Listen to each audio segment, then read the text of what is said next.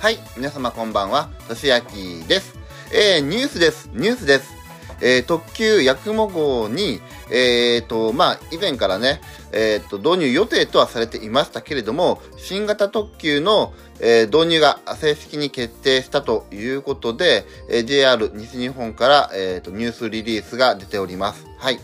えー形式が273系ということで、えー本当の新形式のものですね。はい。で、この車両は、えーっと、いろいろね、もう振り子じゃなくなるのかとかね、まあ振り子じゃないにしても、えーっと、空気バネのね、やつになるのかとかっていう風な予想もいろいろありましたけれども、結局、381系と同じ、えー自然振り子方式ですね。で、なおかつ、まあ、自然振り子といっても制御付きなので、えー乗り心地も改善ということで、まあ、簡単に言うと、えっと、この辺で言うと、JR 四国の2700系と、まあ、同じ形のものというかですかね。まあ、なんかでも見てると、また新、新しい技術も入っているということなので、まあ、2700系とはまだ、あの、まあ、あの、方式は一緒ですけれども、制御の仕方とかはちょっと違うのかもしれないですね。はい。まあ、どちらにしても、えー振り子になるということで、えー良かったなと、はい、いうことですね。で、もちろん制御付きなので、えっ、と、381系の、まあ、ね、酔うって言われる、えー振り子のものよりもだいぶ酔わないものになるというか、ですから、はい。まあもう一番いいものになったという、えーことではないでしょうかね。まあただ私予想はしてましたけれど、っていうのが、あのね、白尾線ね、あのーえっ、と、岡山から、まあ、山陰方面、米子、松江、出雲市方面の、えールートであったら、まあ、高速道路よりも、まあ、直線的に結んでいるので、あの、線路はぐねぐねですけど、あの、まあ、まだいいんですけれど、大阪から、えっ、と、米子とか、米子松江、えっ、と、出雲方面に、を見た場合、えー岡山に経由してるということで、結構遠回りしてるんですよね。もちろん新幹線があるとは言ってもね。で、高速道路は結構斜めに行ってるので、まあ、あの、距離が違うから、あの、ヤクモを遅くすると負けちゃうんですよね。はい。で、まあ、高速バス安いですし、所要時間でも負けたらね、やばいし。で、この区間、やっぱり、あの、米子、松江、出雲、あの、とかね、えーっと、まあ、言ったら山陰のね、あの、一番人が多いところを結んでるんで、まあ別に、えーっと、なんか、あのローカル特急というわけでもないし、なので、えーっと、まあここは気合を入れてということなんでしょうね。はい。で、まあもちろん、あの、ヤクモが減ると、さっき言ったように大阪、岡山、新幹線ね、乗られるから、新幹線の、あの、乗客数も、まあ減るというかになっちゃうからね。はい。ということで、まあ予想通り振り子に。で、あのーえっと、JR 四国の8600系だったかな？を借りて、えーっと、約、あの、白尾線をね、テスト走行したり、あの、8600はあの空気バネのあの式なんでね、テスト走行したりして、えー空気バネにするか、振り子にするか、あの、検討しますっていうのは以前やったし、それもニュースリリースで以前は出てますけれども、で、結局やっぱり、あの空気バネじゃダメということで振り子になったと。で、あの最近私、あの車窓動画上げてますけれども、東京八雲号の岡山から、えーっと新見までですかね、えー車窓撮影をしてますけれども、まあ、それを見てわかるように、もうくねくねだし、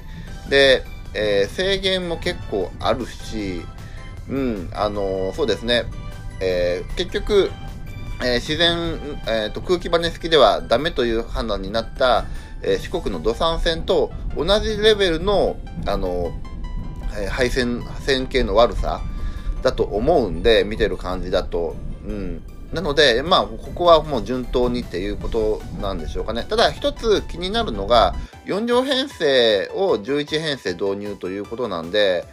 あの基本4両になるっていうことなのかなという感じですね。で、特急やくもって勘違いしがちですけれども、えー今の特急やくもあの全部4両編成で、で、適当にあの需要が高まるときに6両とか7両とかに増結しますよという形になったので、まあ、これはこれで、まあ、本来の形でいくと、まあ、順当な4両っていうのはことなんですけれども、ただ実際は、ほぼほぼ毎日6両には増結してたりしてるんで、もちろんあの今の昨今のね、あの流行り病の関係で4両であの走る特急やくもが増えてはいますけれども、ただ、えその前を見ると6両とか結構走ってたから4両で大丈夫かっていうのはちょっと気になるところではありますね。4プラス4の8にしたらちょっと多すぎるかなっていう気もするので、うん、あの6両が一番使い勝手が良さそうな気がするっていうのは思いますね。2両増結編成を何編成か用意しとく方がいいんじゃないかっていうね、気もしますけれども、まあどうなんでしょうかね。まあ多分、書いてないですけれども、私の予想は半出グリーンになるんじゃないかなと思うんで、なので、その分、あのー、グリーン車を減らして、普通車のちょっと増やして、まあ、まだなんとかっていう感じになるのかなっていう。で、あと今、あの、JR 西日本は、最近のね、関西圏の、えー、特急、えー、を見ると、まあ、特急、えっ、と、浜風とかですかね、を見ると、電車指定席に、えどんどんしていくので、していってるっていうので、あの、まあ、少なくともこの新型が入るときには、これも全車指定席になるんじゃないかなという気はしてしますね。正直。だったらまあ、4両でいけるかなっていうことかもしれない。今、4両だったら自由席1両に指定席2両、グリーン1両で、自由席むっちゃ混むんですけれど、4両の時ね。うん。それが全部指定席になるんであれば、いけるかなと。ただ、あの指定席っていうことは、あの乗れない人が出てくる可能性があるんで、その辺需要を見極めないとね、ちょっと、あの、怖いかなっていう感じではあります。だからまあ、余裕、あの11編成も作るっていうことは、まあ余裕があるのかなっていう気はするので、どうなんでしょうかね。なので、まあ結構8両も走らせるんじゃないかなというか、8両にしないとまずいでしちゃって結構出てくるんじゃないかなっていう4両じゃ無理っていうね気はやっぱりしますねはいまあその辺は、まあ、えっと導入が2000、えっと24年かなあと2年後ですかね。そうですね。2024年春以降営業運転開始っていうふうにプレスリリースには、えー、書いてあるので、まあ、それまでにまた見極めて、まあ、もし足りなかったら6両の、えっと、中間車2両をね、もし、あのー、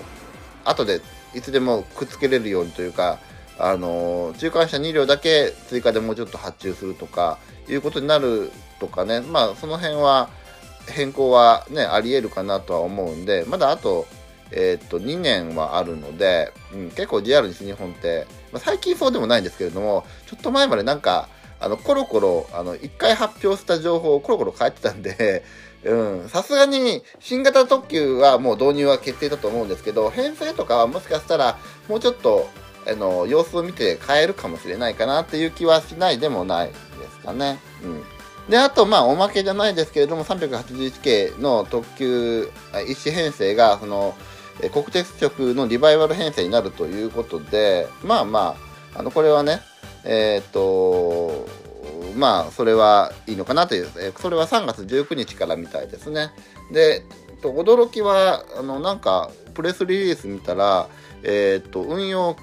固定するみたいで、時約も8号、9号、24、25号がこの編成になるということで、で、えっと、塗り替えは、えっと、6両編成で塗り替えるらしいので、というと、必然的にこの8号、9号、24号、25号は6両で運転するのかな？まあ、2両抜くのは別にそんな大変ではないので、2両抜いて4両で走る、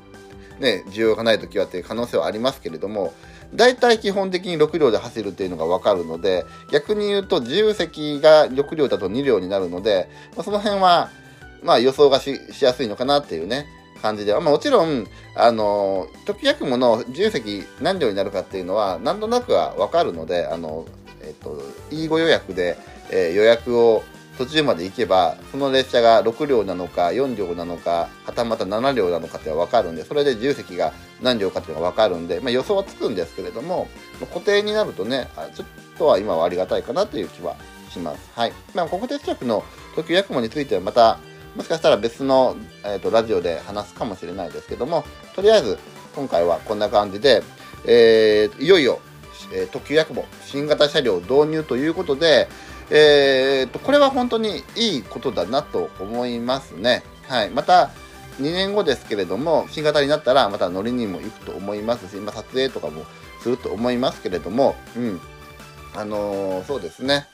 えまた、あのー、あとそうですね、国鉄型の特急がなくなるっていうのは残念に思うかもしれないけれども、もう、えー、国鉄終わって、もうだいぶ経ちますので、もうね、えー、ものなので あの古くなったらやっぱりね、取り替えないとっていうので順当かなと思うんで、これがレベルダウン、あの黒潮みたいにね、ならなかったのは良かったなと思います。まあ、あと、あのまあ、おまけじゃないですけれども、これが良くなったら特急黒潮にもこの編成を持っていくあのいくというかあのね、えー、作ってくれたらいいかなっていう気はしないでもないけれども無理かなうんまあねはいお金かかるしね高いからね多分ねはい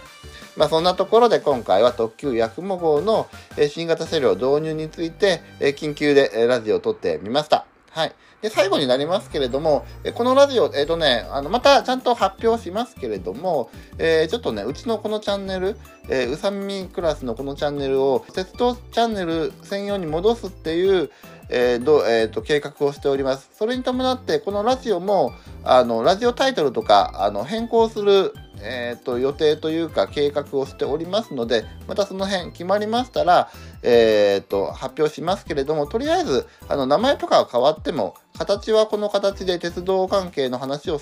えー、中心にラジオをするというのはこのうさみみクラスのチャンネルでやっていきますのでこういうラジオをねお好きな方よかったらまたチャンネル登録していただけると嬉しいですあとそうですね先ほど出た時やくも号のあの世相動画えっ、とこの動画の説明欄概要欄の方に入れときますので興味があったらえー、見ていただけると嬉しいです。特急やくも号の岡山から新見まで、基本的にはトンネルも含めて、えー、ノーカットで、えーと、配信をしておりますので、えー、興味がある方、あの、見ていただけると嬉しいです。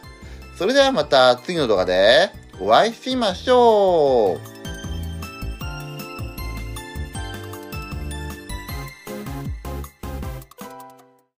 みんな動画を見たらコメント書こう。チャンネル登録よろしくね。